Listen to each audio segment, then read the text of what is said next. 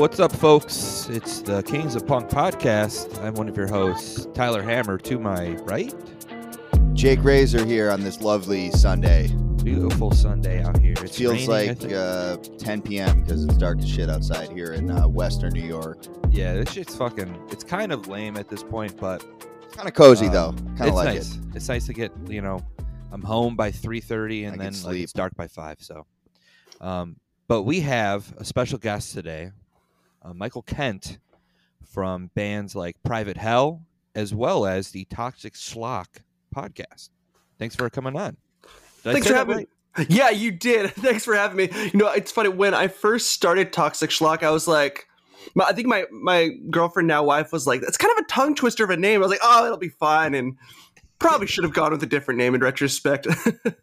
I like I like it. You know, schlock. You know what? What does that mean? Does that just mean like goop? Or something it's like that? a usually like a schlock. Schlock is like a just like a goofy B movie that's kind of maybe kind of dumb or over the top and just kind of stupid but Oh, fun. Yeah, like like trash media. Oh, Like Yeah. okay. trauma movies are like Yeah, schlock. yeah. yeah. yeah. Okay. I shit. think um I don't know, tongue twisters like that can be fun though. You know, if people are struggling to say the name, they'll remember, oh yeah, it's that name I couldn't say. That, so you know, True. it's like it's uh, a that- memorable, that- yeah.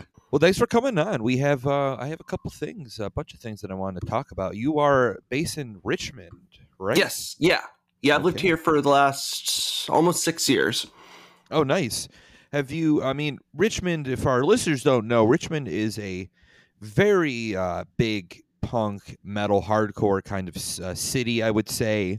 Um, a lot of sick bands, especially in the last like 20, 25 years, have come from that region. Um, was that like? I mean, not to get into too much of your business. Oh, Was it's that cool. like something that like kind of intrigued you to move to Richmond?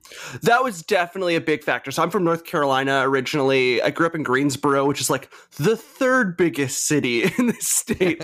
Uh, And then I, went, I lived in Charlotte for a little bit, and you know, I, I was like, had just like finished college. I, me and my my girlfriend at the time, we had broken up a little bit before that, and uh, I had all my bands were broken up, so I kind of was just hitting the reset. And Richmond is a city that I first visited when I was in high school uh, because I was so enamored with like the No Way Records scene, like your Waste of Times, Government Warnings.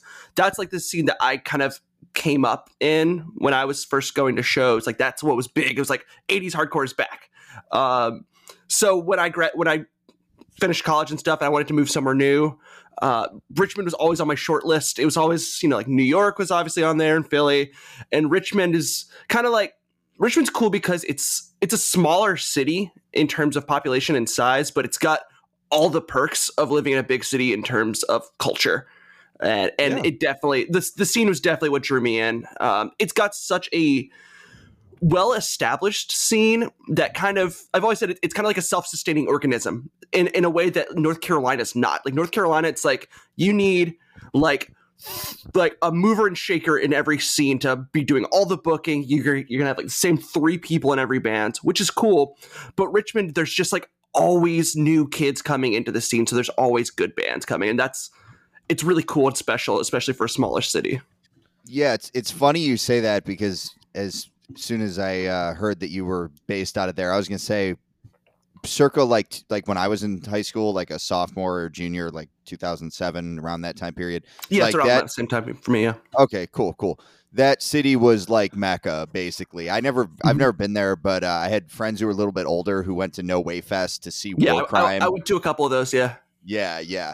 I was so jealous. It was like, and they, I was jealous, but them being, you know, only a few years older and only slightly cooler were like so excited to, you know, go to the promised land and see where all of her favorite bands were from. And like, uh, yeah, that was like, that was the thing back then. So totally understandable that you want to move there, especially like relatively living relatively close. And yeah. what is what is kind of struck me and what uh, I think maybe you'll be able to shine some light on is like I remember that, but like, and that was a big deal. But even as that trend has sort of, I won't say died out, but dissipated into other things, they uh, again just recently, especially, I started hearing about your band and a bunch of other bands that sort of have again a sort of similar vibe but a varying style there. So I think that sounds just from hearing the music, I can can believe what you're telling me that there's always like an influx of new people and shit is fresh and it's not all the same three people because it's it's you've kept it up in terms of output down there, which I'm I'm super impressed with.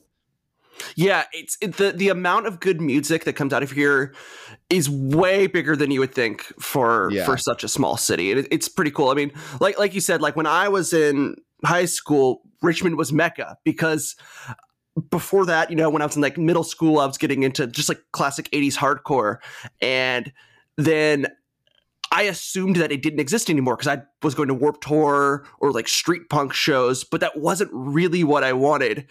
And Yeah. then when I started hearing about what was going on in Richmond, it was like this mystical place where totally, you know yeah. where like government warning and direct control, and you know, and then more locally we had like double negative and stuff. Uh, and Yeah, and Richmond was just band. like this, like like you said, like a mecca is just like the spot. Um, and it has its highs and lows. I would actually say right before COVID, it was kind of reaching like a kind of like a stagnant place, at least for me a little bit. But I, I mean, I don't know about y'all, but since I mean, obviously COVID's still going on, but since shows have returned, it's been fucking awesome here lately. It's I would say we kind of had uh probably in a similar vein. Like things were kind of like things were happening. We had some kind of bands going on, like like Undeath, um, who I just saw the other day. Like we had some cool bands kind of popping up, people doing things. Um, but I think since then there's kind of been more bands, absolutely, more people yeah. doing things more like we got a new DIY spot, and it's like whoa, that's fucking cool. Like I haven't had one of those in like what feels like five six years. Um, we got more bands, new kids that we haven't seen. I think like every scene's kind of like seen that, like especially with like Gen Z kind of coming into like Yeah. this is when they were like, all right, now they couldn't go to shows two years ago, so now they're gonna fucking go to shows. Um, things are doing pretty fucking. and they're good. old old enough now. The other factor is that um people in, in, and I am frankly speaking mostly of like us and a couple other people we're friends with. We uh kind of busted our asses during lockdown, like writing music and doing new Mhm. bands and Yeah, for sure. recording a few things. And um, I'm curious: is do you think it's in your scene similar phenomena? Are people doing that kind of all over? You think? I mean, I, that's what I expected people to do when everything got locked out, or the people who are dedicated and actually care. What it is, what I would expect them to do if they can. Yeah, yeah, I feel like it was like a different, definitely like a common thing when COVID first hit. I think everybody was like, "We gotta like write albums and like we have all this time now to do all this yeah, stuff," Yeah, which is what my my other band Ghouli did. And then once it started, you know, going from a couple months into a year, year and a half, I think a lot of people trailed off there. But then I think there was a couple bands that were created out of a kind of a COVID isolation, uh, including Private Hell. That was kind of songs I just wrote because I had nothing else to do uh, for a year. So I was just like kind of messing with some sounds that I hadn't really done. Um, and there's a bunch of bands like that in Richmond. I know there's a couple that like like there's this cool new band called Caustic Agent where it's like you know 20 year old kids who you know formed right before covid hit and they never got to do shows and i think there's a, like a lot of like you said like a lot of just like energy of people who m- kind of missed their first years of going to shows yeah. Well, prime time for us was when everything was locked down, but also like uh, a lot of us didn't have to work. Once it got to yeah go to shows, but you do have to go to work. That was uh the quote unquote new normal yeah, I think COVID low key fell off in terms of me thinking it was fun around that time. Uh, even though I was at work the whole time, but it didn't matter to me because like Yeah, Well, shit. literally, like nothing at my work changed. It was Yeah. almost as if COVID it didn't exist. Yeah. like, my managers. But my bandmates who worked at restaurants, they didn't have to work, and I was like, "All right, more practice. Let's do an album," and we did. But yeah, yeah, I remember when our uh, our our gracious co-host uh, Tim, who uh, is uh, out right now, uh, he was like, "Yo, I got, I'm not working," and like for like three months, and I'm just like working every day. It's just like this fucking sucks ass. like I, he gets to stay home and get paid, and like I get to fucking bust my ass and like potentially get COVID. Like this sucks. Um, yeah I, I would be lying if i said I, there was because i I had my job and I was very lucky that I got to work home through all COVID, but I was definitely like, man, I really wish I could just be doing nothing, getting paid yeah. uh, a couple checks. But yeah, grass is Um, always greener.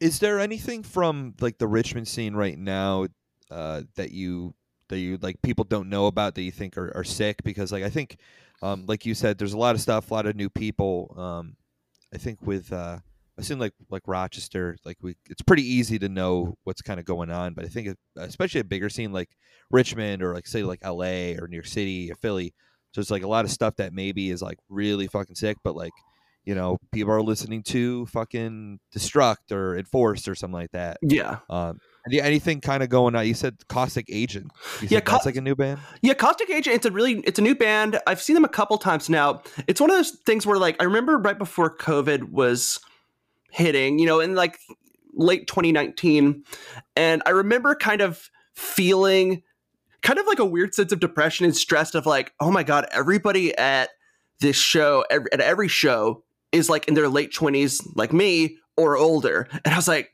We, we need like new like young blood coming in and this new band caustic agent they're really cool partially because they're young, which is nice, and they bring a lot of younger people. And then it's just like new faces, new energy. I really like them a lot. I, I, I was talking to a friend the other day about them. They're kind of like a you know '80s hardcore, but like mixed with like a little bit of like you know that band that late '80s band Filth, where it's like Yeah. really Yeah, like band, yeah. gravelly, gross vocals. It's kind of like that. Um, they're a really cool band. I, I was telling a friend though that I think like right now they're like a really good band. Give them like a year once they get more shows under their belt. I think they're going to be like insanely good. Mm-hmm. Um, so they're really cool. And then this other band, they've kind of got some members who are in some bigger bands. So you guys might have heard of them. This band Tempter is No, fucking haven't heard of it. awesome. Uh, they share members, multiple members with like Nosebleed, who's like one of the big bands Yeah. here. Uh, and one of those guys is also like Division of Mind. And um, they are, I think they have members from Candy too oh, okay. but but uh it's like it's like mixture of like punk and metal of like there's like some UK82 there's some like really like blown out Japanese hardcore in there as well as like a lot of like cool shreddy guitar solos. I think they're one of the coolest bands that's come out of Richmond in a long time. They've only played one show so far, but uh, if anybody hasn't heard them, this band is awesome. I think their seven inches coming out on Quality Control, that uh British label. Yeah. Uh, that band is really remarkable. Uh, I think because they're all in so many other bands, this band hasn't got as much like press and they haven't like done many shows yet. But yeah. I think this band's going to be like next level shit. Hell, uh, and speaking about that, you know, with your band, Private Hell, and like with some of the, you know, like Public Acid, I th- they're from Richmond, right? They've become from Richmond now. Uh, almost all of them have Okay. moved here. I I I I known a couple of those guys for a long time, um, and I think three of them live in Richmond now, whereas before they were a North Carolina band. Oh, okay. Uh, that's pretty close, though. I mean, it, that's Yeah, yeah, yeah. Raleigh's Um, uh, two and a half hours from here. Yeah, I I played Raleigh before. Raleigh's sick. Um, I I enjoyed it at least. Uh, with like them and Destruct and like a bunch of different like bands. Like we see like a big trend now. I think we see is uh like people infusing like DB and like Japanese hardcore, Swedish stuff, kind of into this sound of like uh of like more moderny kind of hardcore or metallic hardcore. Like what is Mhm. that something you've always been into? Is like Japanese kind of like foreign stuff? You know, I, I can't lie. I I was when I was like a teenager, I was just like all American hardcore. Like mm-hmm. that Yeah. like you know, your 1979 to 1985, like that was like my zone. You know, your DRIs, your deep wounds, negative approach, Yeah. necros, like That's that a- kind I The- think that's a lot of kids. all Yeah. of my friends yeah all my friends were like that in high school i was i'm i know i've mentioned this before but i'll share with you like i was even in high school a little i was into that stuff but i liked like discharge and gbh and like some japanese Those are the too, two bands that I liked from England. Yeah, when I was in I high got ma- i got made fun of for like listening to those and like conflict a little bit because people were just like i only like bandana bands why you listen to spiky bands which i Yeah. think t- tyler I, i'm stoked on i'll let you continue in a second sorry but uh oh, you're cool. the um to summarize to put in other words what Tyler said uh the spiky person music is being played by uh non-spiky or less spiky people and I think it's a good trend but uh One hundred. continue with your music continue with your musical evolution sorry Well, I was just gonna say, like, yeah, I honestly, I think I really didn't get into hardcore. I'm sorry, Japanese hardcore and like uh, Swedish hardcore. That's like kind of like D beat and crust stuff. Probably when I moved to Richmond, like five, six years ago, just because there's this record store here called Vinyl Conflict, which is just Yeah. an incredible, incredible, like almost all punk metal store. And that's where I was started hearing about bands like Death Side. It's where I was hearing like Bastard, Anti, you know, there, there's like bands who I'd seen their logos my entire life, like Anti Cimex and, uh, or, uh, you know, bands like that, like Mob 47 and stuff like that. But I think I, I got into that stuff, you know, maybe like five years ago. And it's when I got into that stuff, it was so exciting because it felt like I was falling in love with punk for the first time. Because you know, like how Mhm, when you first yeah. get into punk, you're like, what is this entire world that's in front of me? Ooh, I don't know any of it. It's so exciting. And that's kind of how I felt when I was getting into international stuff.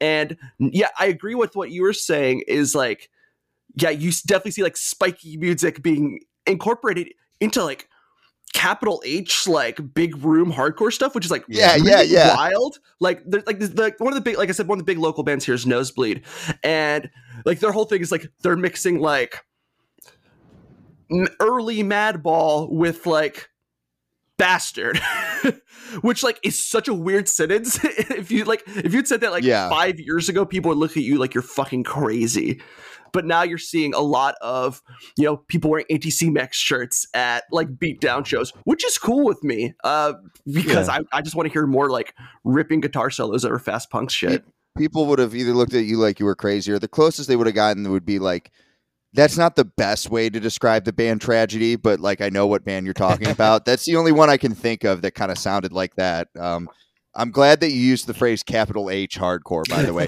People- th- somebody taught me that phrase and i love Yeah. it now people keep thinking we like coined that. People told think we came up I've- with that. We did not. I don't believe. I often say when I'm talking about that, I say hardcore, hardcore. Yeah, yeah, yeah, exactly yeah, like yeah. hardcore punker hardcore It's I, I agree with you. It's kind of wild to see, but it also feels like overdue. I'm like this this always made sense. Like I've talked to people from the other side of that divide, if you want to call it that, like people who are really into crust and stuff, who had who would. I think our friend Jake Spezio said it the other day. He was like, "Yeah, all those tough guy bands, they always have at least one part that like sounds like Hellbastard. Like I don't understand why. it's crazy." And I'm like, "Yeah, you're right, dude." So it makes a lot of sense, but it does feel overdue, and it is kind of odd to. s- The idea of someone at a beatdown show actually having an anti-Cimex shirt is that would throw me for a loop. Yeah, big time. there, there's such like a i feel like when i was first getting to hardcore like 10 years ago uh, no 15 years ago but like like 10 years ago like 2011 2010 there is so much more of a bigger divide between hardcore capital h hardcore and like hardcore punk like there was some bands that i feel like kind of crossed the the boundary lines like a band like like ceremony or whatever Yeah. but you didn't see like D beat bands playing. I feel like as much with, you know, a band like Trapped Under Ice or something, or whoever like the big capital H Yeah. band at the time was. And now that's become so much more common, which is totally cool with me because it has makes bigger shows. Yeah, and it's um, fuck. I don't know where I was gonna go with that.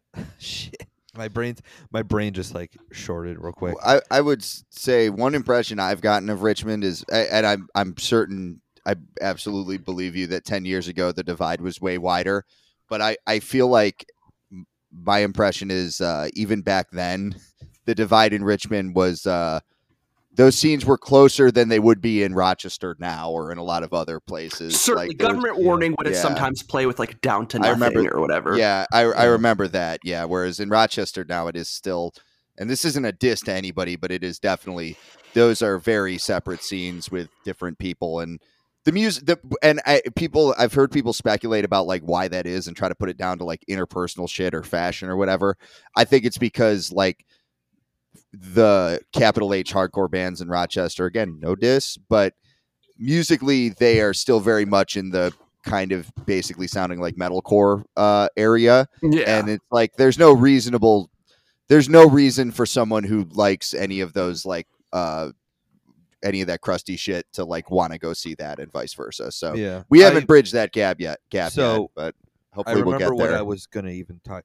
I think because uh, so I when I first got into music, I got into music. I was like I like metal, Mhm. so like I got heavy metal, thrash, death metal, Yeah, black metal stuff. Yeah. So and then I, you know, as I was listening to like death metal and grindcore, I was listening to fucking you know Black Flag and shit. Um, which equally, it's crazy because that equally blew my mind, and I was Mhm. hooked into it as fucking like Cannibal Corpse was. Um, we even see that like when at the Undeath show I was at the other day.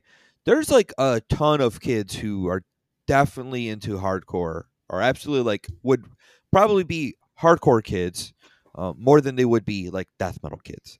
So Yeah. that's even like, but even like ten years ago, like I think those those those lines were drawn further. I mean, maybe hard capital H hardcore dudes liked Obituary, maybe they liked a couple bands, but now it's Usually like, only obituary and like bolt Yeah. thrower. yeah, like, oh yeah, those bands are pretty cool, but like you know, If you got swag, you like Entombed too. yeah, yes, yeah. Tomb definitely. So if you have good um, taste, yeah. Yeah. it's it's it's very interesting how like and i think ultimately we a uh, big thing that i see overall is that just people in general are like being more into like oh i don't have to be like a one size like or one kind of scene person anymore i can actually listen to literally whatever the fuck i want um the idea of a guilty pleasure in music uh does not no longer really exists and uh i think that's very good uh you know Agreed, yeah. Hey folks, Tyler Hammer here. Wanted to talk to you about one of our sponsors, Shirley Road Records.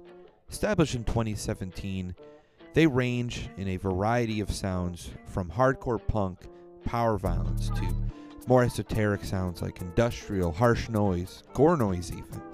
There's something there that'll tickle, tickle your fancy. And I can, if you go to shirleyroadrecords.com, you can check out what they have in stock. Not only do they carry stuff from what they release, they carry stuff from labels like To Live a Lie Records, Vehicular Homicide Productions, No Time Records, and Faith and Failure Productions. Hey, that's my label. Go to shirleyroadrecords.com and use promo code KOPPOD10 to get 10% off your order. That's KOPPOD10 to get 10% off your order. You can also listen to the music that uh, Shirley Road Records has put out at shirleyroadrecords.bandcamp.com. So check it out. Pick up something you've heard of, something you like. Pick up something you never heard before. You know, treat yourself today. Get a little surprise in. You'll thank me. All right. Peace, guys.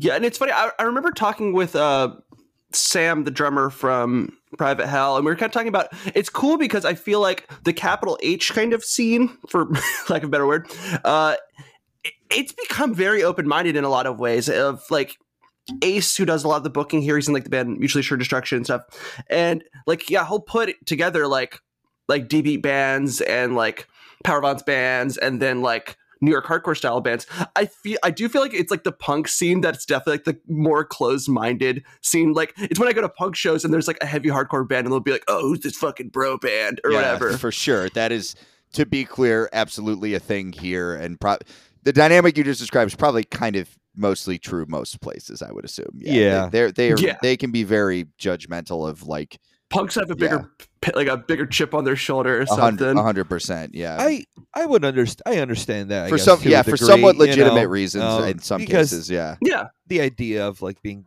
getting bullied by like hard like big hardcore dudes or bigger dudes kind of sucks. Like hardcore brings uh inherently a, a a- a more aggressive moshing too. Like yeah. the show the other day with Undeath because uh, the band Stab played um, a couple other bands and it it it is wild how um people are just like this would never happen like six years ago at like a at like a Gorguts show or some fucking shit like that. So um just people fucking like throwing down like two stepping and shit. Uh, I think that's uh I understand like a hesitancy for punk people to accept it. I I think it'll eventually it'll happen. I don't know. Syracuse seems to kind of Syracuse is getting there. a Yeah. little bit. It's a lot of younger people in Syracuse too, and that might have something to do with it.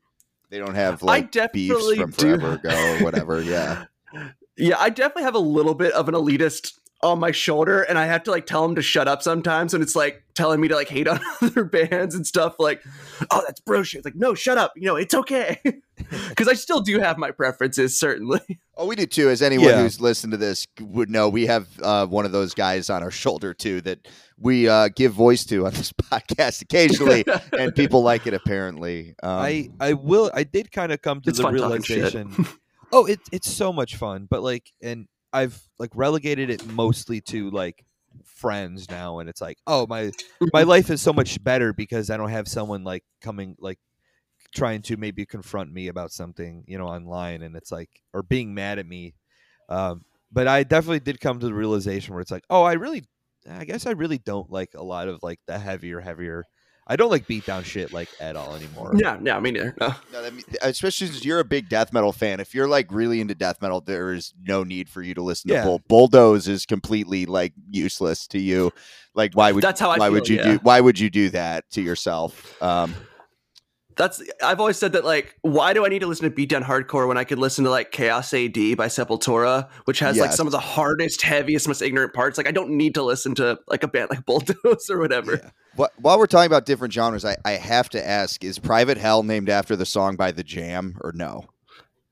That you know, it's one of those names that I had kicking around my head for like five years. Yeah, Um, I think I fir- I first heard of the song because there's like a solo Iggy Pop song that I heard when I was like in middle school, and this is like later era Iggy Pop. yeah I don't even Like, know that on this, one. like, yeah, It, oh, it's not good. It's from this album he did in the 2000s where I think it was like him trying to like revitalize his career.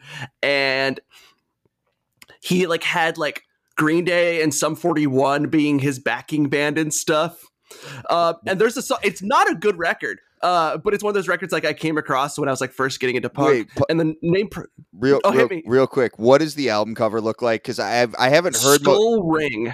oh yeah, I know And what you're talking about. Yeah, a, yeah, a yeah. hand with a skull Yes, ring on it. Okay.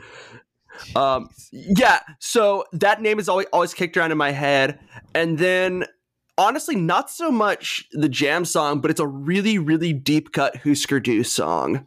Okay, Although I do I do like the jam, but I always like just listen to the first jam, jam record mainly, just because I never got around to listening to the other stuff other than like the singles. Oh, dude. Um, The, the other but I know I need to. I know I need to because I, I love what I, You- the first the- record. the- I love the first record too. Some of the later stuff is even much better. Actually, I would not to go on a huge tangent, but I would recommend actually the album that song is on, "Setting Sons," is like Okay. a fire record. I've seen the cover. Yeah, yeah, yeah, and I like Um, that song a lot. Um, yeah. that's kind of how I feel about like uh about the damned as well. Like I like when they start getting like a little less straightforward punk and For like sure. start doing like more stuff with Yeah, it. because they had Captain Sensible switch to guitar, and he's like way better at guitar than bass. even Yeah, he was. yeah, he was quite start- good at bass too. Talented guy. Um, I'll do a little double segue here too, just to mention Okay. something. The uh, with regards to this like convergence between like gym shorts hardcore guys and like listening to fucking uh, you know Chaos UK or whatever. Black um, jeans hardcore. Black Jeans Hardcore. we were mentioning another mecca before we started this. This is I see this convergence like happening in Richmond, and the other place that I swear I noticed it happening first was in the UK scene, which as we were just discussing, like we think their shit is like next level. Like all those guys who were in Violent Reaction and the bands they have now, like it's they've got because it that one is it's a little different because it is kind of all the same guys in the bands, but they have like a tough guy New York band and a fucking oi band and everything, and like Yeah, that's are- impressive. Yeah. I don't know how they're pulling that off, and I don't know what made them be like that, but it's fucking impressive. And Y- yeah, Yeah. I like a lot of those bands a lot. I don't know who's in them, so I don't even know who's in, like was in Violent Reaction or like the Flex or whatever. I can't I- keep I- track but- either, but I know it's a yeah, but like smaller the group of Annihilated is great. I liked Yeah. that band a lot. Um, yeah, and like obviously like the Chisel's really cool. Um, Ar- yeah, it definitely seems like the UK has been really solid. Arms. Race. Arms Race was one of the first ones I heard where I was like, great. I was like, this to me sounds like Chaos UK, but like some guy who likes to hit people a lot would hear this and just think this is awesome for hitting people. And I'm like, that is a good formula for music, and they should continue to do that. Yeah, I saw them Yeah. twice, like on the same like weekend when they uh in DC they had the Fest Damage City Yeah, Fest, and I saw them in Richmond and DC around then, and that band is Yeah. just insane. Same for like a band like the Flex, where it's just like real, just like hit people music Yeah, that I yeah, think big time. people of all stripes can enjoy. Yes, yes. for sure. Um, now, uh, going into the next topic I want to talk about, you have a podcast where you talk about movies, Yeah. specifically horror movies. Uh, yeah, I don't want to. I think the uh, "What's your favorite horror movie?" um, thing is kind of a boring thing. But uh, is there any crossover you think with uh, like horror and like punk and hardcore? Um, I know there's Yeah. like a couple Yeah. classic movies. Uh, we were talking about Return of the Living Dead is like always like the biggest. I think that's the one, Mhm. right? Yeah, it's the one with the Yeah. yeah, that's the one. Okay. Um, Is with like all the punks and like TSOL and Yes, 45 yeah. Grave are on the soundtrack. did you kind of did that kind of coalesce at the same time? Interest in punk and hardcore, and then like horror movies. Yeah, for sure. Um, I think around the same time I was probably hearing, you know, like Slayer, and I was hearing, you know, uh, I don't know, Cryptic Slaughter, DRI, or whatever. I Mhm. was definitely also seeing like Evil Dead and stuff like that, and I was seeing, um, you know, all your classic John Carpenter kind of horror movies but kind of like with like like I was talking about Japanese hardcore. I think it was probably about eight years ago I started getting like much much more into into horror on like a deeper level. Because then when I started the podcast, the original like first however many episodes, like fifty episodes, is pretty much me only talking with people in punk and hardcore Mhm. about uh about horror. Like I have like everybody from like folks from like Ringworm or Integrity or Cursed or uh yeah, even like people like in bands like Against Me and the Mountain Goats and shit. Um, that was definitely like my thing is like I've got this background in punk and hardcore. I'm just gonna talk to talk to people about it uh, who are from this scene. I've since kind of pivoted away a little bit um, into doing something that's a little more like thorough and more like uh, historical based, where it's like kind of like storytelling about the story behind horror movies. I'm um but yeah, I mean definitely like horror and punk are like you know, they tie right together. And whenever you do find movies that they come together, it's really cool. Like a movie like a it's not punk but metal. There's this great 80s movie called Trick or Treat Mhm. um, where it's like this guy who you know it's the classic has this record where it talks through the devil but like it's like a metalhead and and it's got like uh gene simmons and ozzy osbourne are in it and then like uh the soundtrack's done by this band called uh fastway which was uh fast eddie from motorhead Oh, like when he quit that like they did with, the um, soundtrack and shit I think um oh, who's in that one of those like Celtic punk bands? Um I- yes he's in uh the singers and flogging molly Yes, that's what it is. Okay. what? Because I remember we were gonna do an episode where we talked uh, on on uh, St. Patrick's Day. Remember earlier this year, we are gonna do an episode where we like talked about the Flogging Molly and the other one. Um, and I'm I I'm can't even going to correct you. They know the what the other Um, one is. You know what yeah, the fucking other one is. Um, and One I that's was better. then I was like listening. I was like looking at like getting a little in, info on the guy. I was like, oh, he's in this. This guy, the singer, was in this band. Um, well, it's like first I was like Flogging Molly's from like California. I was like, okay, that's weird. I think. Um, That's why they are the I don't know how weaker. Irish people. That, yeah, that's that's why the other one is better because they're actually from Boston. and then and then I saw that he was in a band with the Fast Eddie, and I was called Fastman. I was like, oh, that's weird, but I guess kind of cool. I don't know. like, Yeah, I talked to a, uh, uh, the episode I did of that movie years ago. I don't even remember who I was talking with on that, but he uh, was telling me that one time he got backstage at a flogging Molly show and was like trying to get him to sign his trick or treat poster, and he like wouldn't do it. oh, Apparently he's like-. I mean, turns out the guy from flogging Molly's not that cool. Weird. ah, uh, what the my day my day is ruined from That- hearing about that. the, the guy from the guy from the other one would never do that. Yeah, he Never would do never do disrespectful that. that way. Yeah. Whatever the other one is, he wouldn't do that do guy it. wouldn't do that.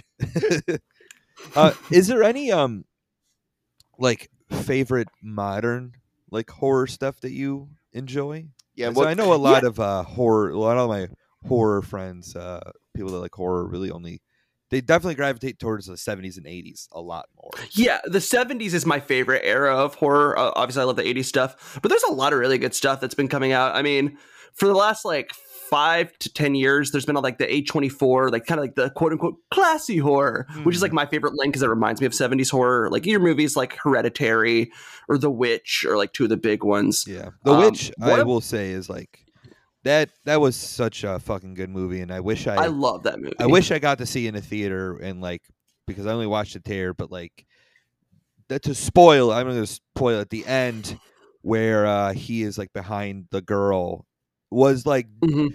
you if you didn't my uh my partner did not notice it and I was just like whoa what the fuck like holy shit Yeah. and it's like what what and it's like don't don't you don't you see that and they're like it's too dark like this movie is just too dark and like I don't fucking know it was I think dark if I- back then it's like literally very dark too. Like all the lighting is very dark in that scene. But um I think probably my favorite like horror related movie is this movie called Mandy. Have you guys heard of this movie? oh yes I saw it in theaters. Yeah, I love that fucking movie so much. it was great. yeah, I will say I liked the first half more, and I kind of wish Mhm. it stayed like that rather than going full Evil Dead mode. Grindhouse, yeah. That being said, when they did go full Evil Dead mode, even though afterwards I was like, that wasn't as cool as first part. Like when it was happening and I was in the theater, yes, I was cheering when fucking Nicolas Cage was wiling out and fucking killing people. Yeah. Like he The contemplative first half though is definitely my favorite part of the movie it's though. it's powerful, yeah. And I will say that is like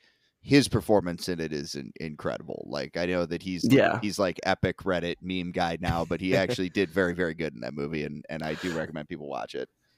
it's one of those movies where it's just like I try to tell people like you have not seen a movie like this. The- the- No way. There's just so much bizarre stuff, but that is strangely enough works. Like you wouldn't think that all this like neon light and this like doom metal soundtrack with like ambient music and then like like you said, like you've got like this kind of grindhouse, like blood splashing stuff in the back half, but then also like it's also a very emotional movie. Like Yeah. it's like very like contemplative and a thoughtful movie in a way that you wouldn't expect from what what mainstream culture would expect from Nicolas Cage because he's like such a punchline to so many people at this point. yeah. I think he's kind of um had a uh, what we say a glow up the last like five or six years though because Mhm. like Oh, he was in this movie called Pig that came Yeah. out this year. I want to see that.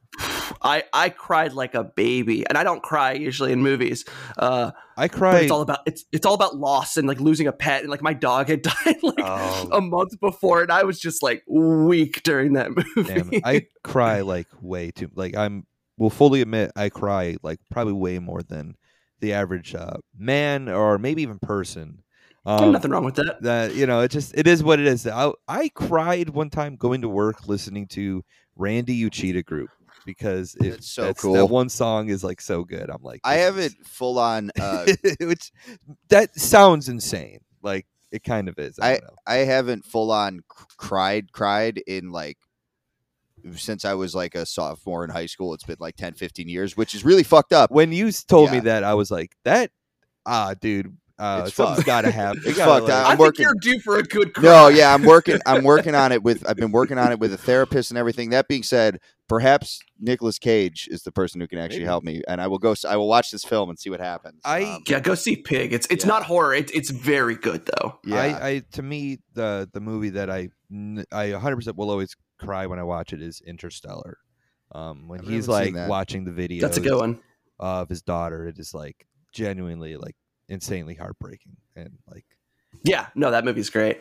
um any I guess anything else other than you said uh what'd you say man you said Mandy Mandy great great film um Um, there's this movie called Raw that came out like four years ago, I think. At this point, it's a French cannibalism movie, but it kind of like it's not like a really exploitative sort of cannibal way. It's it's like a it's like a coming of age. This it's like a the whole thing's like a metaphor for like discovering like your sexuality, and it's like a girl who goes to college and she gets like hazed into like eating. She's like a vegan and she gets like hazed into eating like raw animal meat mhm. and uh then so then she it's like the whole thing is like she becomes like a cannibal but it's like it's kind of like the same way like mandy where it's like all this like really gnarly stuff's going on on the screen but you're also getting like a lot of like really powerful emotion of you know of that weird you know time in your life when you're like 19 and trying to figure out who you are and you're like i feeling all these weird thoughts like and and Mhm. kind of coming to grips with that it's also very gory and very gnarly but it's a okay. very good movie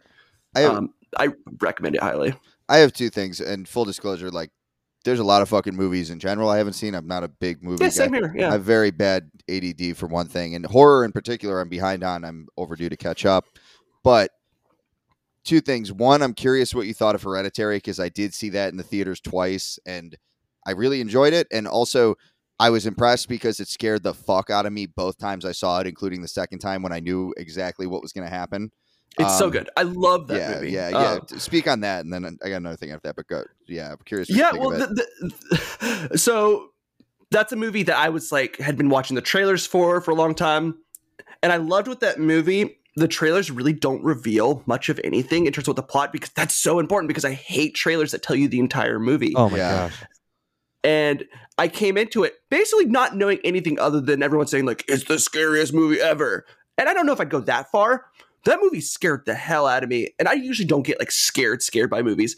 There's the part for anybody who's seen that movie um when something happens i don't want to even spoil it for anybody who hasn't seen it. There's a scene where something crazy happens in a car at one point in the movie uh and something happens to a character in a car uh and i remember literally like my hand hitting my mouth in like jaw dropping like i cannot believe this just happened like that movie shook me emotionally and it scared me but also just like bummed me out in like Yes. a cool Yeah, way because i just like movies that make me feel things Yeah. that's why I love horror so much. Is like I spend so much of my life feeling so cold and like so much of like so many movies and TV shows and music, they just draw no reaction from me. So I want to hear something that really just makes me feel like a human being. totally. And that movie did that, especially in Yeah. that scene.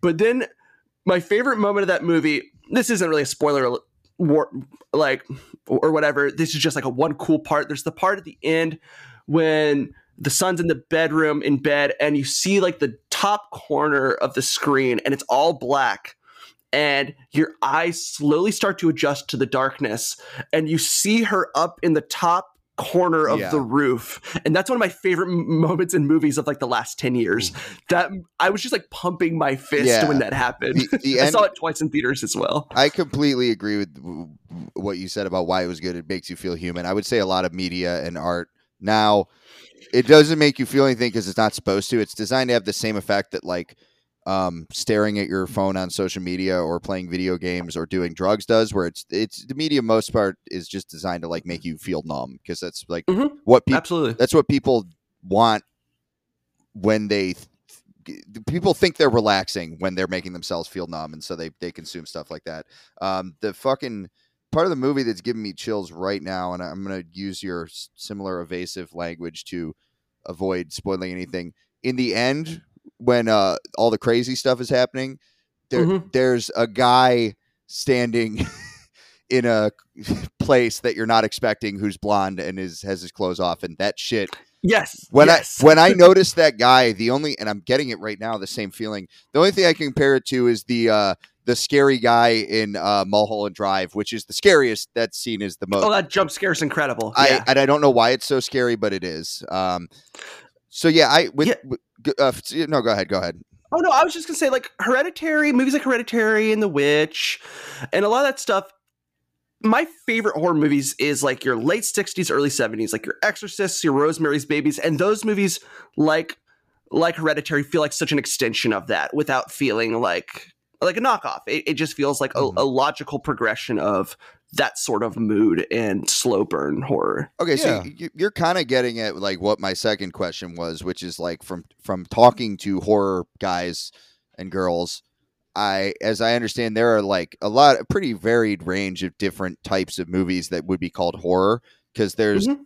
like some people have phrased it as like horror movies versus terror movies, etc. Like, would you say you are more drawn to the sort of things that are creepy, spooky, uh, unsettling with maybe some jump scares, as opposed to like the thing that a lot of people I think are very aesthetically into, which is like slasher and like gore stuff. Do you have a preference there? Like what what what sort of of the like sort of established vibes or subgenres that exist in horror is there like what do you particularly look for like what is the preference there and why i guess so like i love all types of horror i do Yeah. not love all horror movies Yeah. Uh, um I, I love sl- I, I have a soft spot in my heart for slashers because like anybody else, I was like 13 and saw Halloween and Friday the 13th and Nightmare on Elm Street. And I love that stuff. Mhm. That stuff's great.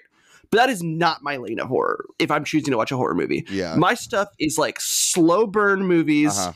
that really just simmer and make you really uncomfortable with that sort of like like that slow burn, unsettling feeling that you get in a movie like the the biggest names obviously being like uh like I said, like The Exorcist Yeah. or or or Rosemary's Baby or The Shining, where you're getting like that just tension building and then shit pops off at the end. Yeah. Um, so like you, a lot of times, if it like revolves around like a satanic cult, I'm gonna be really into it. Mhm. There's a, this movie called uh, House of the Devil that came out like 12 years ago that kind of does that in a really cool way, in like a 70s kind of horror way. Uh, stuff like that that just makes you feel like something's underneath your skin and just makes you tense. Yeah. Um, I also really love body horror a lot. Ooh, like oh, your yeah. David Cronenberg movies is like David Cronenberg's like my guy. Like your The Fly and The Brood, or uh, there's this Japanese movie called Tetsuo the Iron Man. Um, oh yeah. that that kind of has that where it's just like it's a similar sort of thing where it makes your skin crawl of just like why is their body slowly becoming something it shouldn't be. Um, Yeah. that's the kind of shit I really like too. body horror definitely is like probably my favorite like horror genre if I had to choose I love one. it. Yeah. I do I do also enjoy like those like slow burning ones. Um the one that came to mind that I do have a story to tell about is Audition. Um Oh, now that's a slow burn. Dude. I love audition. I Takashi Miike is my guy. Oh, Takashi Miike, he's he's amazing. Um, I one time we were watching it. Our buddy Connor got it. So it was like me, Tim, our buddy uh, Tim, Connor, I think someone else. Our buddy Chris. We were watching in my parents' uh, house, in my in my basement. I hadn't eaten like anything that day, so I had like a pop tart and like maybe some soda and some water. And we're watching it, and it's like eight or so, eight or nine at night, and it's like it gets to the infamous scene where she is cutting off his leg, I believe, with the with the the wire. yeah, it's on the poster. Like it, Yeah. it's so like It- common knowledge at this point. it's not a spoiler. I straight up fainted, like when I was I can watching believe it. that. Really? I was The s- Whoa. the sound. I mean, they do a similar oh my sort of thing in Hereditary. yes. Yes. Uh, yeah.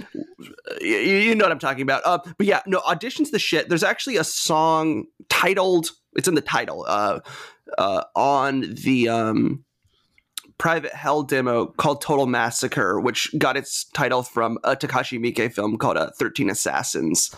Um, where there's the lot, there's like a very prominent part of the movie that revolves around the line "Total Massacre." Um, that guy's got so many good movies, but Yeah. Audition is like his horror masterpiece for sure. yeah, Um, yeah, I love that movie. I like his. Um, I didn't. I have. I did not watch thirteen. Um, what the thirteen? 13 Assassins. 13 It's on Hulu. I highly recommend Uh, it if you like just like action and just like I kind of like samurai movies or anything like that. I watched the one he did. That's like a manga. I forgot what it's called though. oh, you're talking Um, about the other um, samurai the one. really fucked up one, Ishi the Killer.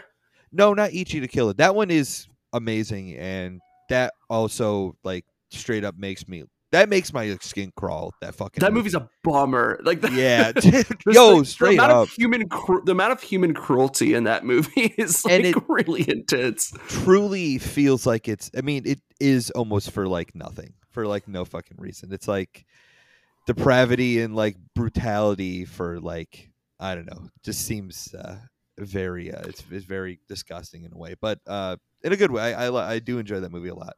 Um, Yeah, same. No, it's a very good movie. he has his, his he had a samurai movie. He, he he that's what he's been kind of doing, I think, lately. Um, a lot of that kind of stuff, and he does that shit very very well. Um, definitely a great great director. If uh, our listeners are not familiar, uh, check him out. I'm not really familiar. I've heard of Ichi the Killer from going. At, I had a phase in high school where I was like on the internet trying to find things that would shock me, and I read about like It's a teenage boy kind of movie where you watch it with all your friends and you're like, Yeah. "Oh my god, this is the most fucked up shit I've ever seen." I was on the internet trying to find like, are snuff films real? Can I watch a snuff Yeah. film?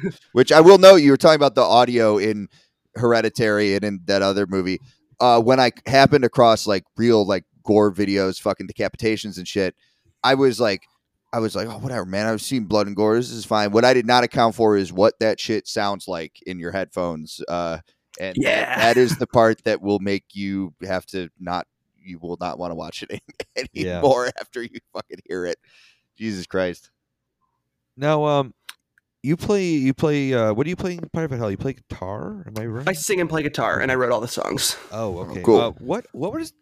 You said you played in other bands. What other bands are, are they of any note? Um, Not really. Uh, I mean, people who lived in North Carolina or or Richmond probably saw us, but w- no bands I've really done have ever done more than like an EP mhm. or or pl- like I've played around a lot of like played all up and down the East Coast, but I've never been able to find the band that really gels in the way that it's like everybody's on the same page and everybody's really in it, which I'm so excited about Private Hell. And I'm not just saying that because it's my newest band. It's it's the band I've always wanted to do. Um, Like I, I did like a band in high school that was like a fast hardcore punk band, like like a band like Gang Green kind of band, um, which is cool. Um, called the Fuss. We got to play with some some cool bands. Uh, Sounds like a And mod then, like- band. The band name is very '60s, which I like. we wanted to be like the Fix, but in, Oh, in retrospect, it definitely does sound like a like a like a mod moddy kind of band. That's cool. Uh, but yeah, and then in college, I moved to Charlotte, and in Charlotte, North Carolina, at the time, there was virtually no hardcore punk scene.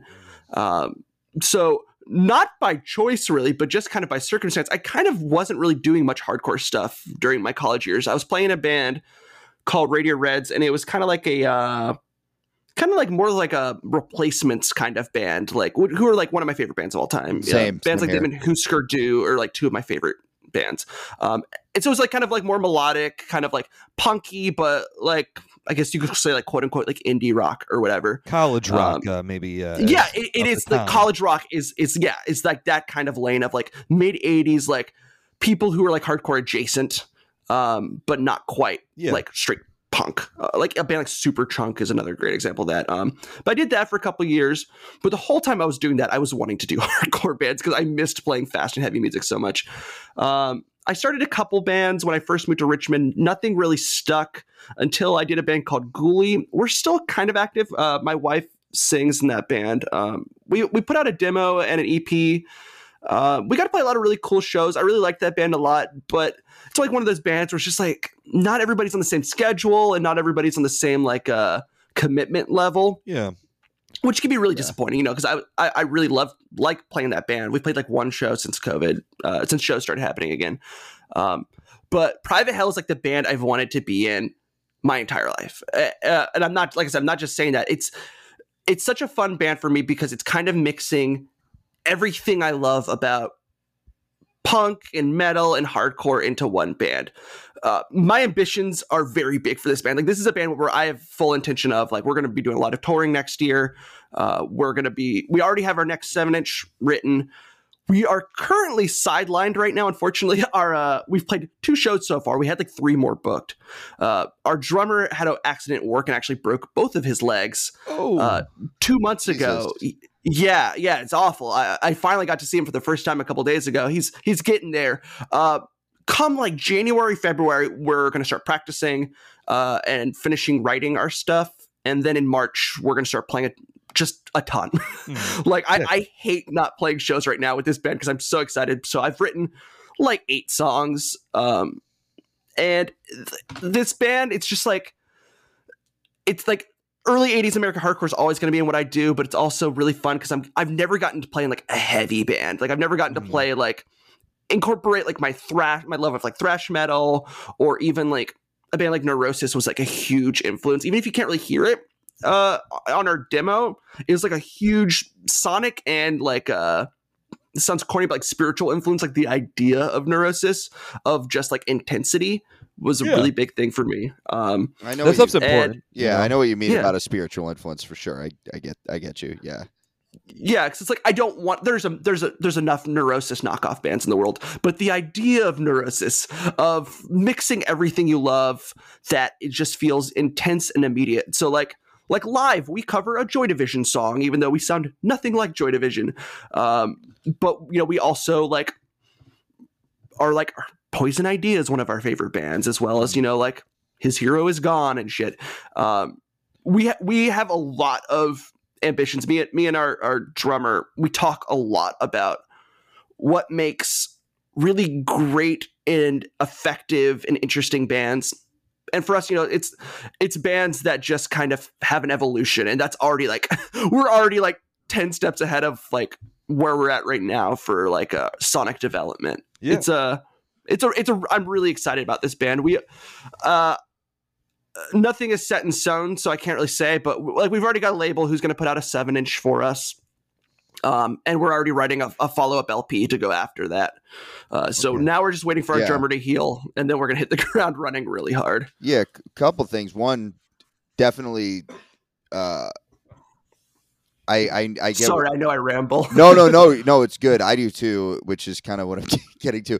You, you're. I could tell from the way you talk about this band, and in addition, you also just said so. Like you're super excited about this. This is like a project you're really passionate about, and I think I kind of get why because the way you described it, like wanting to incorporate all these influences and only like every project you did before this was like influence here, influence there. Like I'm doing this one piece, and so like the the the way you talk about this band is like how I talk about Leaking Head, the band I'm in with him, because I remember as Mhm. as soon as Leaking Head started, I felt the same way, and now I ramble about that band because it is like I remember being 17 and wanting to do like a band that mixed the US hardcore thing with like Japanese stuff and fucking Sweden and Yugoslavia and every hardcore band on the sun mixed with like Yeah. rock and roll. And when I finally got to do it, like now I'm super passionate about that. And it's I, I can relate to the passion you feel for that reason. And also from listening to the band, al- albeit briefly, like I, I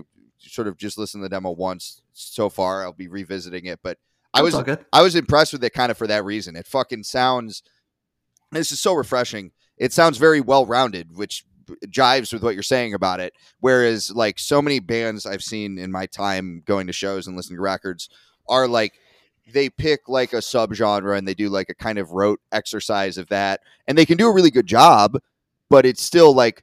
Oh, you know, I listen to 30 seconds and I know they're doing UK82 or they're doing fucking Yeah, power violence or whatever. And it's just that's been done a lot of times. Obviously, should go without saying. And even if you do it really well, engaging was the word you used, and that's a perfect word for it. Like I, it's hard for me to remain engaged when it's that easy for me, me to predict what what sounds I'm going to hear next. I uh, so I, I respect and appreciate that you fucking have this project. I was listening. I was working out to Kulu the other day. Um, oh, yeah, A yeah they're band- pretty cool. a band that I I do like, but as I was nearing the end of my workout and the end of the album, the new album, I was like, all right, I know exactly what's kind of coming up at this point. Like Yeah. I know Yeah. how their songs are gonna go. I know all right, then the breakdown's coming in. Here it is. And I think, uh, especially with the demo, you kind of are hearing like you guys trying to put like an effort to again do different do different things. You know, we want every song to sound like it belongs together, but not the same. Every time I ever write a song, my bandmates can attest to this. I always ask, like, first of all, what do you guys think of this song I just showed you? And they'll, if they'll say, like, yeah, we like it. And secondly, I'll be like, does this sound like it could be by the same band? Because Uh-huh. that's one thing I struggle with is like having like influences for different songs going from like totally different directions. So like all that matters to me is that it sounds like it's could be by the same band. yeah. Um, because like, like I'm sorry, go ahead. No, no, no, no, no, no. Finish, please. I was gonna say I'm a terrible mimic of certain styles. Like there's some people who can like, oh, you want a band that sounds, you know, uh, like anti-Cimex? Here you go. Here's eight songs. Like Yeah. that's just not my my skill set, and I don't mean that in a negative way towards those people at all. That's just not what I can do. All I can do is like write music that comes out of me, and that's not to say like I'm the most fucking original person ever. Like I just Uh-huh. That I have myself is just like accidentally ripping off other people. But I'm, I can't just like regurgitate the song, same song over and over again. Otherwise, it will be 100% obvious because it'll literally be the same riffs. Um, this is not throwing shade at this band at all because I think they're incredible. They, but like, there's some bands who can like, like you were saying, like take a certain sound and just really zero in on it and kill it. Um, a band like Destruct to me is like the best case example of that. Like I, I'm friends with those guys. They they take a very particular sound and they make the best possible version of you know a band like doing like Totalitar and Bastard and, Yeah. and Disclose and stuff like that. that's just not my my strong set. I can only like write kind of what comes out of my head. Yeah. Um, and, and with with Private Hell, I feel like it's like the first time I have a band where everybody's kind of enabling me to just kind of fucking go with it. Um, it, it helps too that this is the first band I've ever both sung and play guitar in. Mhm. Uh, usually, you know, I'll, I'll either sing in it and then other people are writing the riffs or I'll write the riffs, but, you know, it's like, you know, you have a singer kind of creating their own melody on it. This is the first time where I can just kind of really go crazy with the narratives I hear in my head of, um, of songwriting. What's up, hoes? I'm kidding. Most of you aren't hoes. About 77% of you are men. I know. It's called analytics, bitch. I've seen that shit. Of course I did. I'm trying to do some serious marketing onto all of you. But right at the moment, I'm not trying to sell you anything. I'm just sharing information with you in a way that's friendly, relatable, and warm. So, and uh, personable. So, as a friend and a brand, I want to talk to you about Syrup Head Recordings. This is a label that I'm sure you've heard of. They're an institution. They've got a wide, wide array of brutal and extreme music, uh, ranging from hardcore punk all the way to harsh noise and a whole lot of various forms of gore in between. And next Friday, he has three new cassettes coming out. He has a bunch of things coming down the pipeline. Line. I'm not sure what he's going to drop next. There's a few different uh, things that are queued up. There's the False Gods cassette, which is sludge, doom with hardcore influence. Swarm, which I've mentioned before, completely batshit crazy Japanese band. Uh, 16, that's a wild mince gore band. Uh, Maggot Vomit Afterbirth, which uh, Tyler's nodding his head. He says that's good stuff. I assume it sounds like what you would think it would. And the Hit and Run Drivers, which is a hilarious band name. Mince gore. Um, if that's not your bag, plenty of other stuff there. So go check out syruphead.storenvy.com and syrup underscore head underscore recordings on Instagram. Uh, nice to talk to all of you. Bye.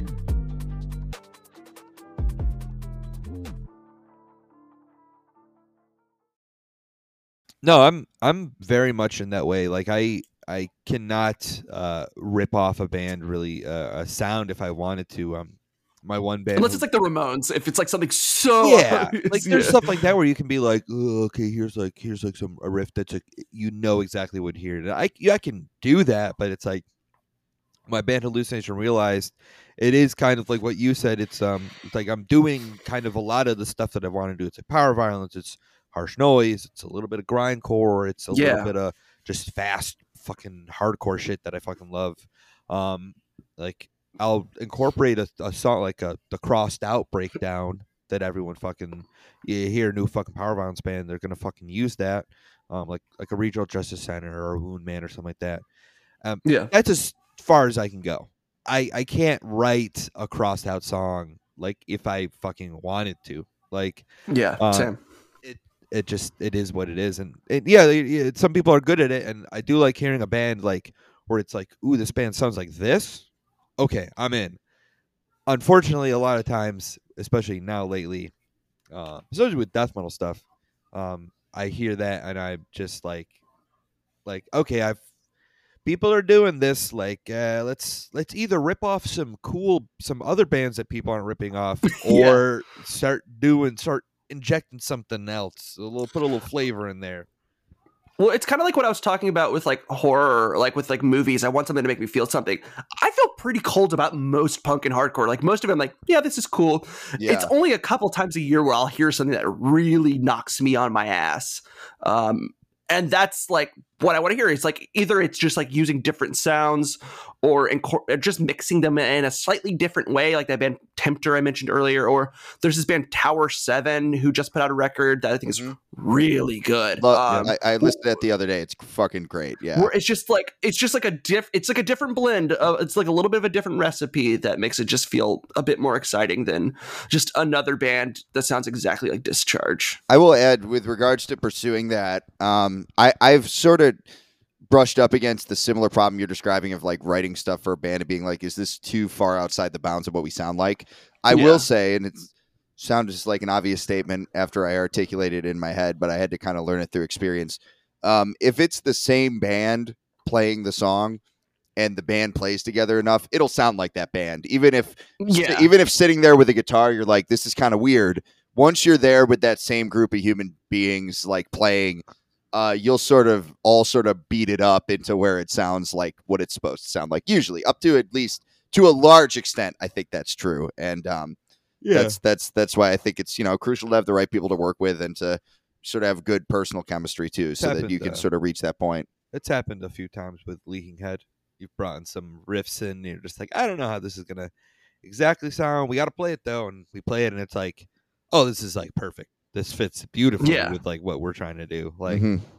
and it, it it creates that like thing where like every song sounds a little bit different. Like at least for us, like I, I like a band where like I can identify every fucking song. Like Poison Idea, perfect example. Like Mhm. I know how every single song, pretty much every single song on um, uh, "Feel the Darkness" sounds like. Very, I think a lot of that's the one of the best sequenced records of all time. I think in terms of like song flow. It's incredible. Like it's it's incredible. Um, Poison Idea in general, I think, does a just one of the best like songwriting things. Like riffs, you can bring cool riffs. Uh, you can do cool vocals. You have cool production. Like people really don't like. I think songwriting is so important in like, uh, especially with like the death metal, which I, I'm very into. Um, hearing people be like, they got riffs, and it's like, oh, that's cool. Did they got songs? What else they got though? Yeah, yeah, Because, yeah, uh, yeah. the old it is wild how the old school death metal revival of the last like six or seven years has turned into like we're just like throwing whatever the fuck we have together into a song and i'm just like i'm kind of over this now because No, there's certain bands uh, that 100% it just it does feel like like a formula and just like taking this same obituary riffs over and over again that it gets pretty boring. but with a you know with a band like obituary a, a band like we'll say obituary death deicide entombed um Yeah. they have they and I, I've told my bandmates this, my friends this. They have parts that you can almost sing. You know what I mean? Like you know how the fucking you know how those choruses go. You know, fucking listen to Deicide like and other shit like that. A lot of these bands, it's uh, uh, any band within hardcore, within punk, within metal. Uh, so many bands are just kind of neglecting that like Yeah, they're truly catchy. They're making like a series of riffs instead of a song, and it, it can be uh, kind of. I mean, it's just boring. Is the bottom line. It's not even like I'm trying to hate on. it. It's just like it doesn't it doesn't make me want zero anything. zero replay value. That's an important concept with uh, any musical project. Is at the end of the day. I mean, for me personally, if I like a record or a song, I'll listen to it an absurd number of times. I don't know which of my pathologies that speaks to, but I'll just keep hitting replay, and that's what you want people to do with your, do with your music. Yeah, I mean, it's like I was said- saying earlier, like how like my favorite bands are like Hüsker Dü and the Replacements, and then like Metallica and shit. Like I like just good songs, and that to me is like you said is definitely something that gets like lost in the mix with a lot of bands. Because like you said, like you can have a death metal song that is a real catch. It doesn't need to be catchy, but just like memorable, like something to grab onto that that really uh pulls your attention and past just like that's a cool blast beat or whatever, or like that's a that's a cool like a Chuck Schuldiner like knockoff riff. Which do you write the lyrics in private hell too? Yes, yeah. I um the, the other guys 100% do contribute a lot. Uh they basically I'll bring in the songs in like their raw form and then then we'll tinker with it. Uh Yeah. our drummer our drummer Sam Hi Sam if you're listening.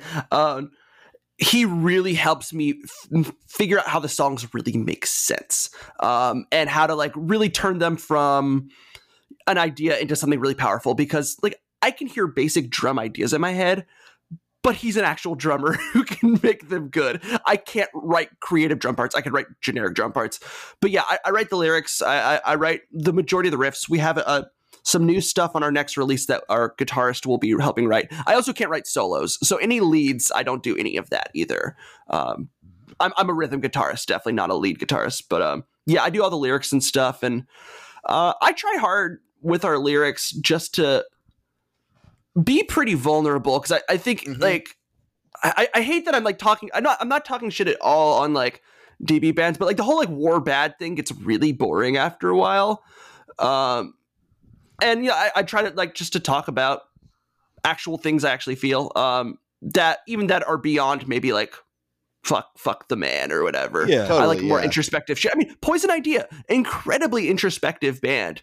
uh, much more so than most bands that you would get from like 80s hardcore. I think uh, vulnerability is totally undervalued in this music scene. I think, and and in and in general. Um, and I, I would encourage people because like I've been a little bit with my lyrics trending in the opposite direction. I've written a lot of introspective and like personal lyrics over the years, and I want to kind of write like more social and political stuff. But here's here's the thing. I do too. I really Yeah. want to write political lyrics, but I don't know if I can. Here- here's the thing is what I would tell, and I don't really know how yet either, but I can tell you the best political lyrics are because art is always going to be selfish and personal anyway. You're not saving the world.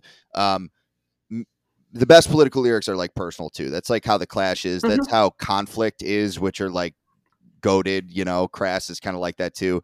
So yeah, yeah, oh, yeah, I'm a huge fan of yeah. all that stuff. a- Um, avoid doing like the war bad thing. It it almost can be offensive sometimes because it's like you're kind of just using this as a formula for a band and like people are actually getting killed. So if you're going to do a war bad song, I would encourage you to dig in about like a specific war and really uh, process exactly as best as you can how bad it was or Hey. is. And uh, after you've sat with that for a while, if you want to write lyrics about it, do it, and the lyrics will probably be good. But you might also decide, you know what, this maybe I'll write about something else. I don't know. I I have zero problem with Disclose lyrics. Uh, they that is probably one of my. I I love how it's it's just like I don't know what they're talking about, but they're talking about nukes, nuclear destruction. and it's like, Yeah. yeah. Oh, yeah. That that would suck, I guess. Um, also, they are agree. they are from Japan, uh, the only country that's ever been nuked yeah, before. that's a whole nother ball Yeah. game for them. Yeah, if you're from America and you're talking about nukes, listen, buddy. Uh, you're the one with the nukes. They're going to use that on other people. Like so I wish we were going to get nuked. that's maybe that's the new DB trend. Is just like, Mr. Jinping, please drop the bomb. President Xi, fire at will.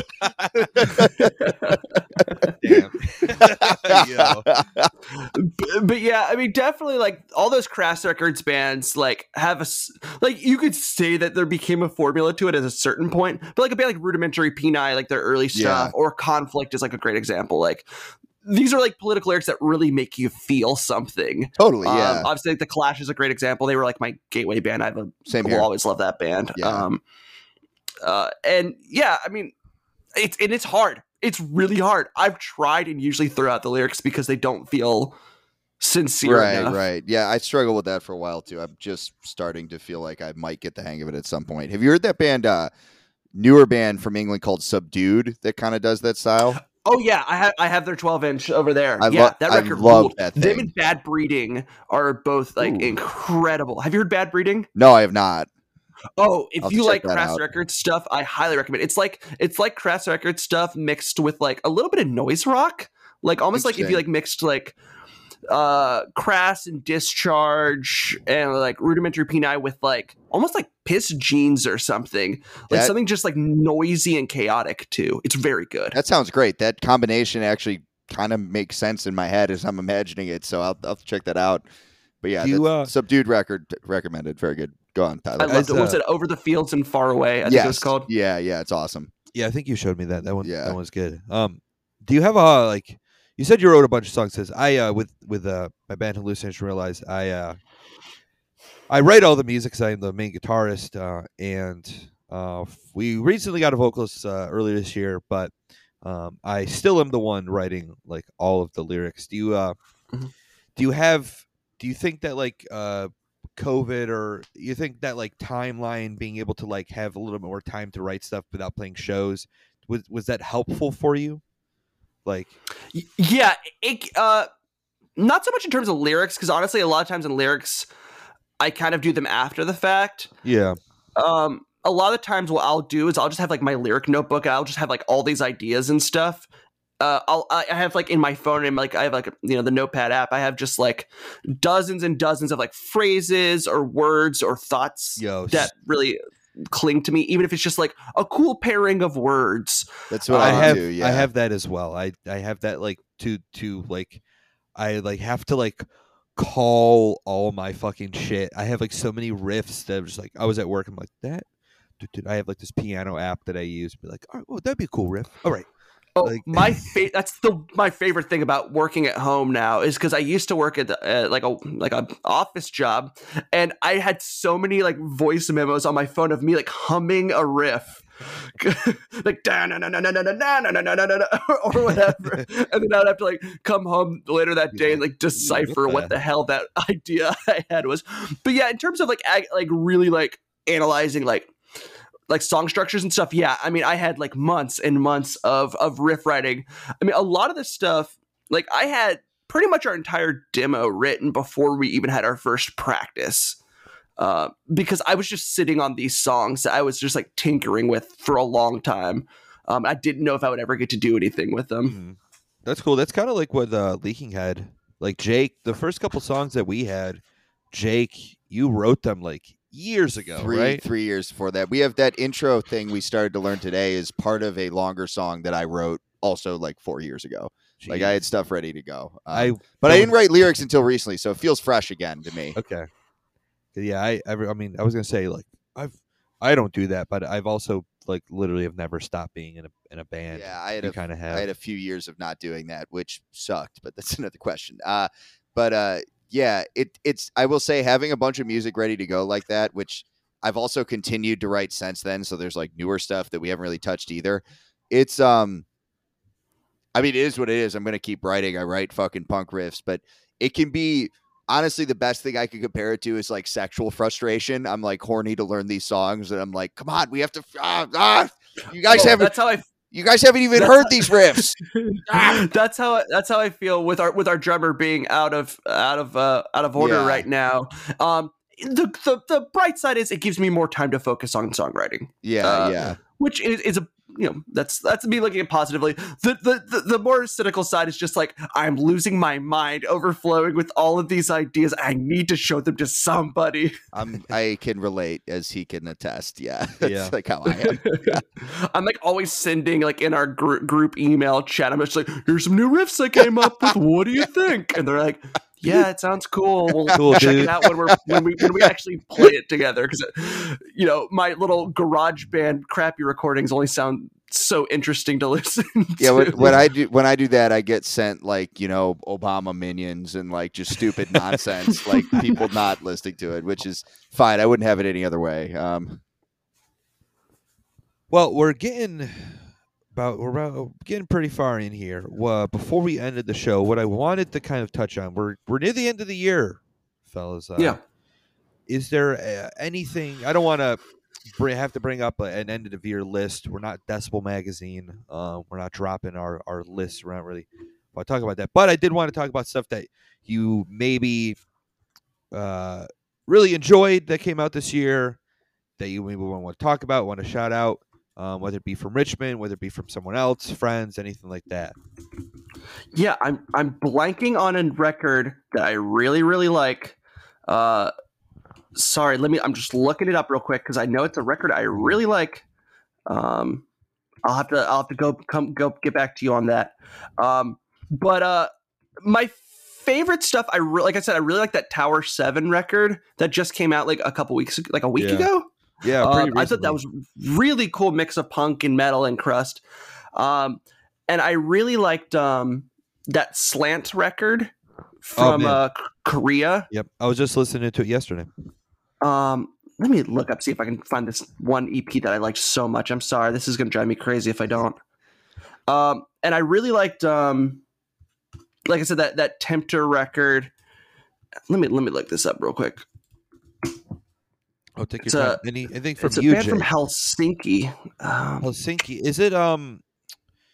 Oh, f- god damn it! Now I'm blanking on not foreseen. What was their other band? What was it's a oh, it's- side project. oh what the fuck? Uh, you showed it to me, dude. it's like a Violent- hard Violent Spirit? Yeah, violent spirit. Violent Spirit. Yeah. Yes. I'm just I was just brain farting. I love that seven inch they did so much. Oh my god. where great, it's just yeah. like it's like Death Side Worship with like Iron Maiden guitar harmonies. That's my favorite thing that's come out this year. I love that Violent Spirit seven inch. That that record is like be when I heard it I was my buddy Alex um showed it and I I, I, I was like okay let me check this out it look looks cool and it like blew me away I that kind of style of like Japanese like heart like Death Side and like Bastard and stuff like that like GISM like Japanese hardcore like truly has like such a huge place in my fucking heart and Yeah. it feels it kind of feels weird especially with people like really getting into that shit now um Mhm. because I, I immediately wanted to just be like poser you fucking probably would have hated this shit like eight years ago when Yeah. i was into yeah. it you know when i was listening to GISM being a fucking weirdo you know but uh well, that's how I am now with uh, like I, Death Side's like my favorite Japanese hardcore band, but now I'm like, I bet you guys don't even listen to Paintbox. Oh though. dude i fucking He does. I- I got I that, paint, love I got that that band. Paint Box poster right behind Um, me. I wonder Uh, if I could pull love out right band. here. Oh, I just got this like a couple weeks ago. Um, Tra- Yep, Trans I got the, I got the framed poster Oh yeah! behind me. Uh, I bought that record last year. Uh, that's like now that's like my band of like. Oh, so you like that? You like you like Judgment? You like Bastard? But you even like Paint Box though.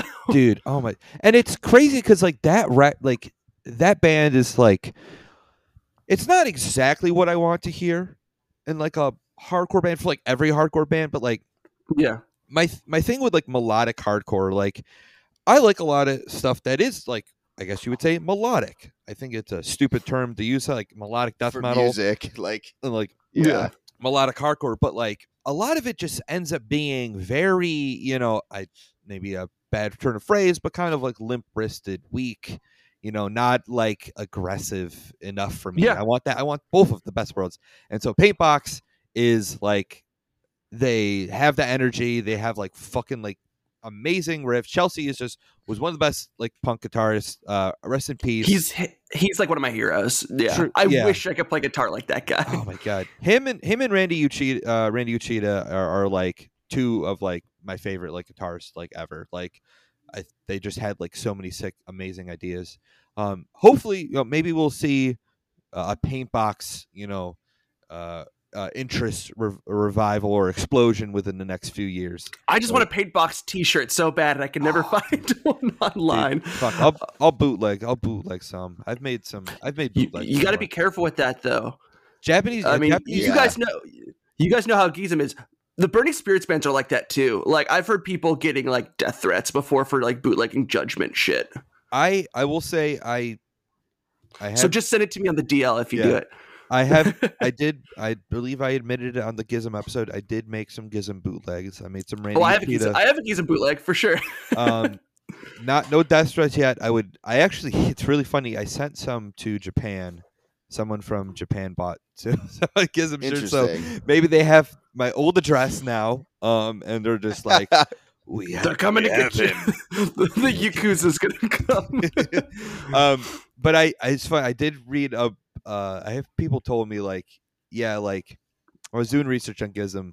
Um, the the the drummer who's who's the drummer in GISM like uh Iron Fist.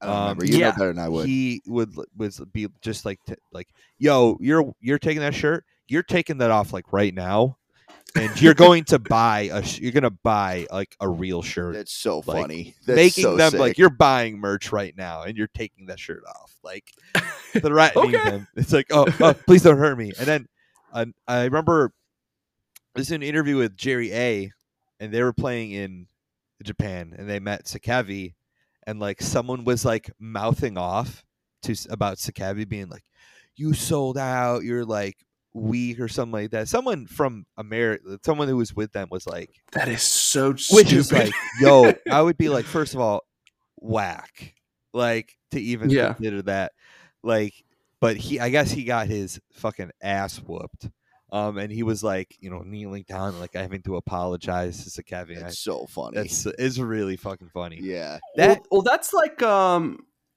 you hear like I've heard stories of like beat down bands or just like heavy hardcore bands. Like I, I- I remember even hearing an interview with like the dude from that band Cold World when he when they played uh Japan once, and when they got there, they're like, oh, we really want to play with like Forward and and some of those bands, like because we love like Japanese hardcore, and like the bookers were like, no, those people are scary. We don't mess with them.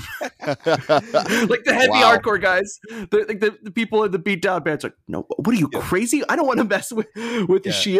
Yeah, I like would say real Ishii is, criminal, is a scary man. His mohawk is huge, and he will cut you in half with it. Um, Was it which one of y'all was it in the podcast who was talking who had the, the story about talking to Shia and just wanting to ask about GISM? Oh, that, That was, our that was our guest James. Oh, okay, that Rotten shit cracked me yeah. up. He, he- yeah, the guy wouldn't talk about. it. He's like, we don't talk about the past. no which is- comment. I think No comment. Yeah, yeah, that's that's some that's some real shit, man. I mean, they were fucking. I don't think it's uh, snitching or anything to say like the yakuza was involved in like setting up punk shows there, which is it's Yeah. crazy. But if you know a little bit about Japan, which I know exactly a little bit about, uh, Same, yeah, very it- little. yeah, like I know that the yakuza have historically been like the only people in their society who like did what they felt like doing ever, instead of being like super conformist. So like it kind of makes sense that it would converge with the punk scene, and and Yeah. uh, yeah, that uh, it actually checks out. Yeah, yeah.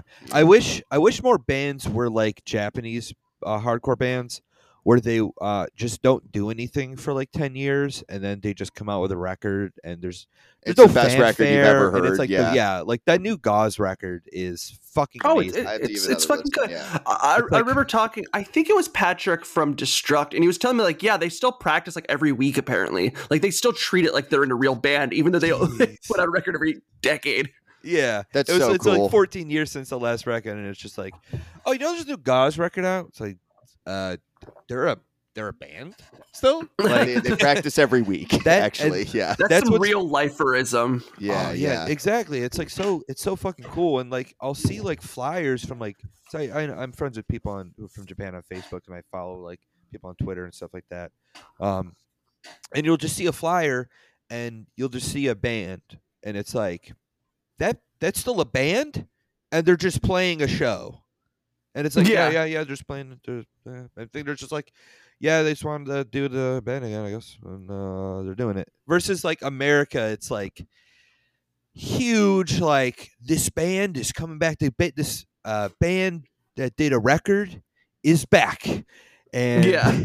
i'm definitely not talking about antidote uh Can't oh no, about that well- today, but Well, yeah. well, yeah, no, I mean, I I can't. I don't. Did you have you guys done an episode on like bad review re- uh, reunion records? That's our new Yeah. series. Yeah, yeah, reunion you did that. I remember you talked Yeah, about Black Flag and uh, who was it that you guys talked about? That Doctor Know. Dr. yeah. The Doctor Know I think one that was, like pretty, surprisingly ripping. that one was Yeah. good. Yeah, and uh but yeah, in general, it's Battalion- like so Battalion of tepid. Saints. Like, Battalion of Saints was the other Saints. good one. Yeah. yeah that was oh good. boy, a new DYS EP. yeah Oh Jesus. Yeah.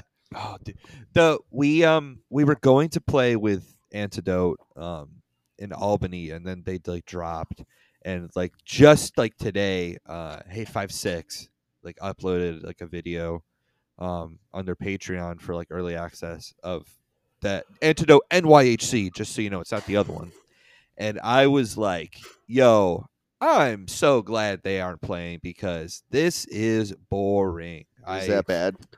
It's it's boring. It was just Okay, boring. yeah. Like at the like any Negative Approach are one of the only ones that still are Dude. like They're great. Oh incredible. I'm seeing them again for like the fourth time next Yeah. month with Circle Jerks. I'm very excited. I That's gonna be fucking great. wanna see Oh yeah, seven seconds. I don't know if that's gonna be good or not, but I'm excited to see it. But yeah, tour's crazy. It's coming to Buffalo. Oh, okay. We we gotta Yeah. go then. Yeah. We gotta go for the podcast. Um, yeah, for sure. Uh, yeah. Negative approach is literally one of the one of the handfuls because it, it really is like who wants. I guess for me, it's like, do I really want to see like fifty plus year old men like with maybe a couple scab members like playing and then just like with the antidote video he, th- th- they're just like stand they're standing the guy has a a a, a- a binder of lyrics and it's like Oh fucking this hell. sucks Well, well, that's that's the difference to me between them and Gauze. Whereas like Gauze, they never stopped. They didn't like grow out of hardcore and get a nine to five and then like discover like 20 years later, oh, let's like get the band back together. No, they they never stopped. Maybe they weren't doing crazy tours or putting out records, but they were still a band. They weren't like getting back in touch with hardcore. They were still serious about it. I and will- that's the difference to me. I will note eh, when I was trying to prepare for the reunion retribution episode, I fucked up and was going to talk about the new DOA Oh, record. yeah. But then I discovered that is also a band that never broke up, nor did they stop Oh, putting out records. Yeah, okay. Not But everyone's they-. They sure, they sure as shit stopped putting out good records. Like Uh, MDC is another one of those bands Oh, we've too. talked- we've talked about them a lot. Yeah, we've given them Oh, their due, yeah. their due Oh, here uh, on this uh, podcast. Yeah i it's it really is like yeah i mean just thinking about now like yeah how japan is how those japanese bands are and like yeah how new york city like like antidote other tons of other fucking bands that like prop up for their fucking, you know, five, 15 minute reunion like set. Like at least with like Antidote, it's like you guys have a seven inch and like that's it. Like Yeah. I don't want to keep na- nagging this band, but it's like uh they ha- oh no, not only not only that, they had other records that they like kind of like were like, yeah, uh, that's it's no they know they're bad. this is Yeah. bad. Like um Demolisten recently has been doing something similar. I kind of got the idea of listening to. We're doing reunion albums, like kind of comeback records. Uh, and they are They were doing the bad records, they're doing just the, de- bad the departures. Yeah. considered bad records and seeing if they really are bad records. Um, which I think I'm sorry, How We Rock is not a good record. I cannot It's terrible. I can't cannot go that far with that. Yeah, sorry, Gray, if you're listening, um, because I know Nate won't. Um, I yeah, when you guys were saying when they were saying that, I'm just like I The DYS one that everybody hates, I do like. That I mean, I I don't love it, but I think it's pretty good. The SSD shit is buzz. It is it's bizarre, which is almost say a compliment, but it's, it's also so bad. Oh, it's, funny hilarious. to listen yeah. to. I think I compared the guitar solos to again. I know I mentioned subject matter is popping up a second time. I think I compared listening to those guitar solos to like watching gore videos. Like it makes me that uncomfortable. That's how bad they are. it's like hideous and shouldn't be happening. And I'm I it makes me ask like why a lot. Well, this is uh, we're getting pretty pretty near the Yeah, end. I uh, wanted to what we were gonna. I, I just you can go ahead, but there's one thing I want to mention. Oh, no, go for it out. Um, and I don't. I hope Fuck this it. doesn't close us out on a bummer note or anything. I don't know if it's going to invite a tangent or not. But since we are making this Richmond Rochester connection here, I just wanted to uh, say R.I.P. to Brandon Ferrell, someone who was a you know you mentioned Final Conflict and No Way Records, of course, a luminary in Richmond who later moved to Rochester and sadly passed away here.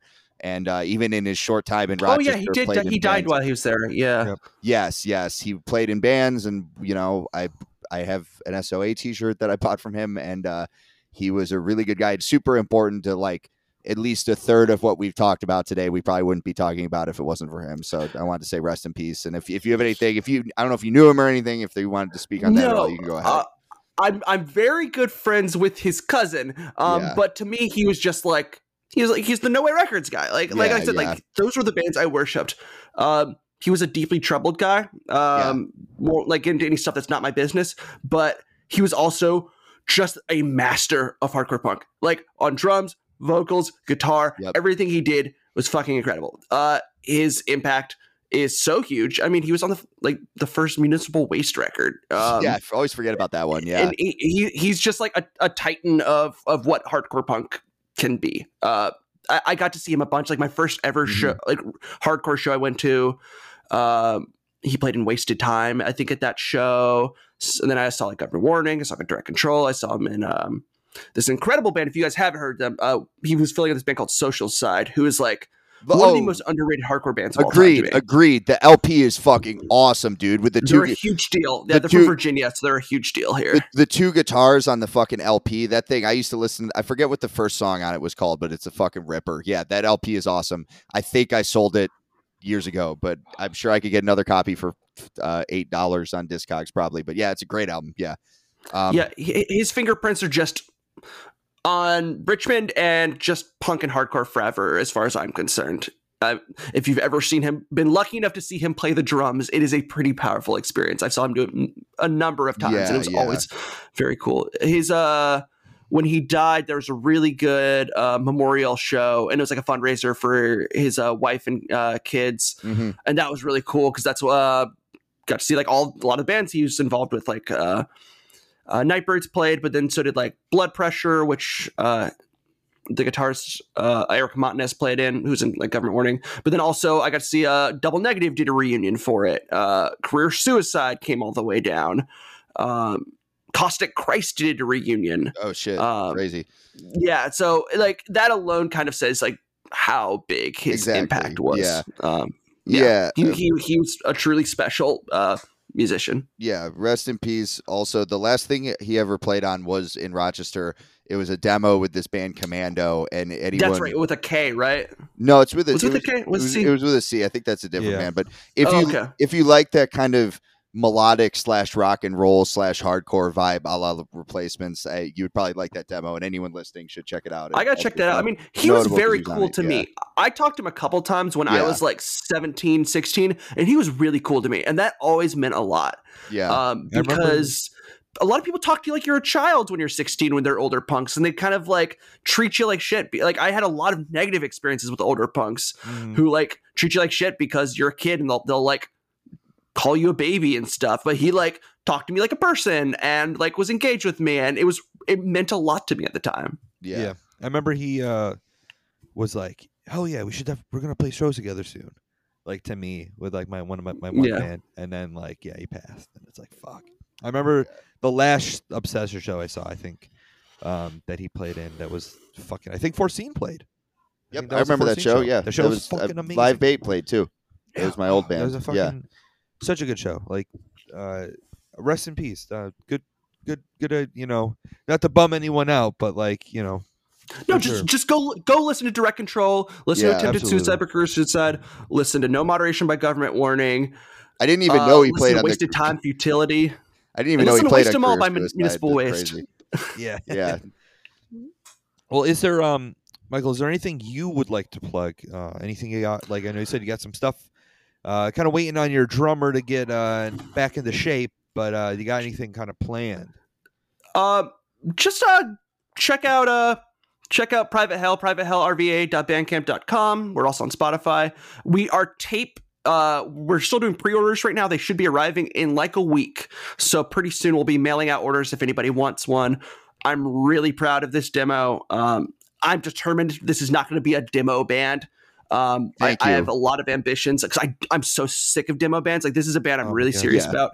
we are too. Um, yeah, Yes, the the uh, coming up with a cool name, and then or or maybe not a cool name. Maybe coming up with uh, something you just looked at really quick in your house.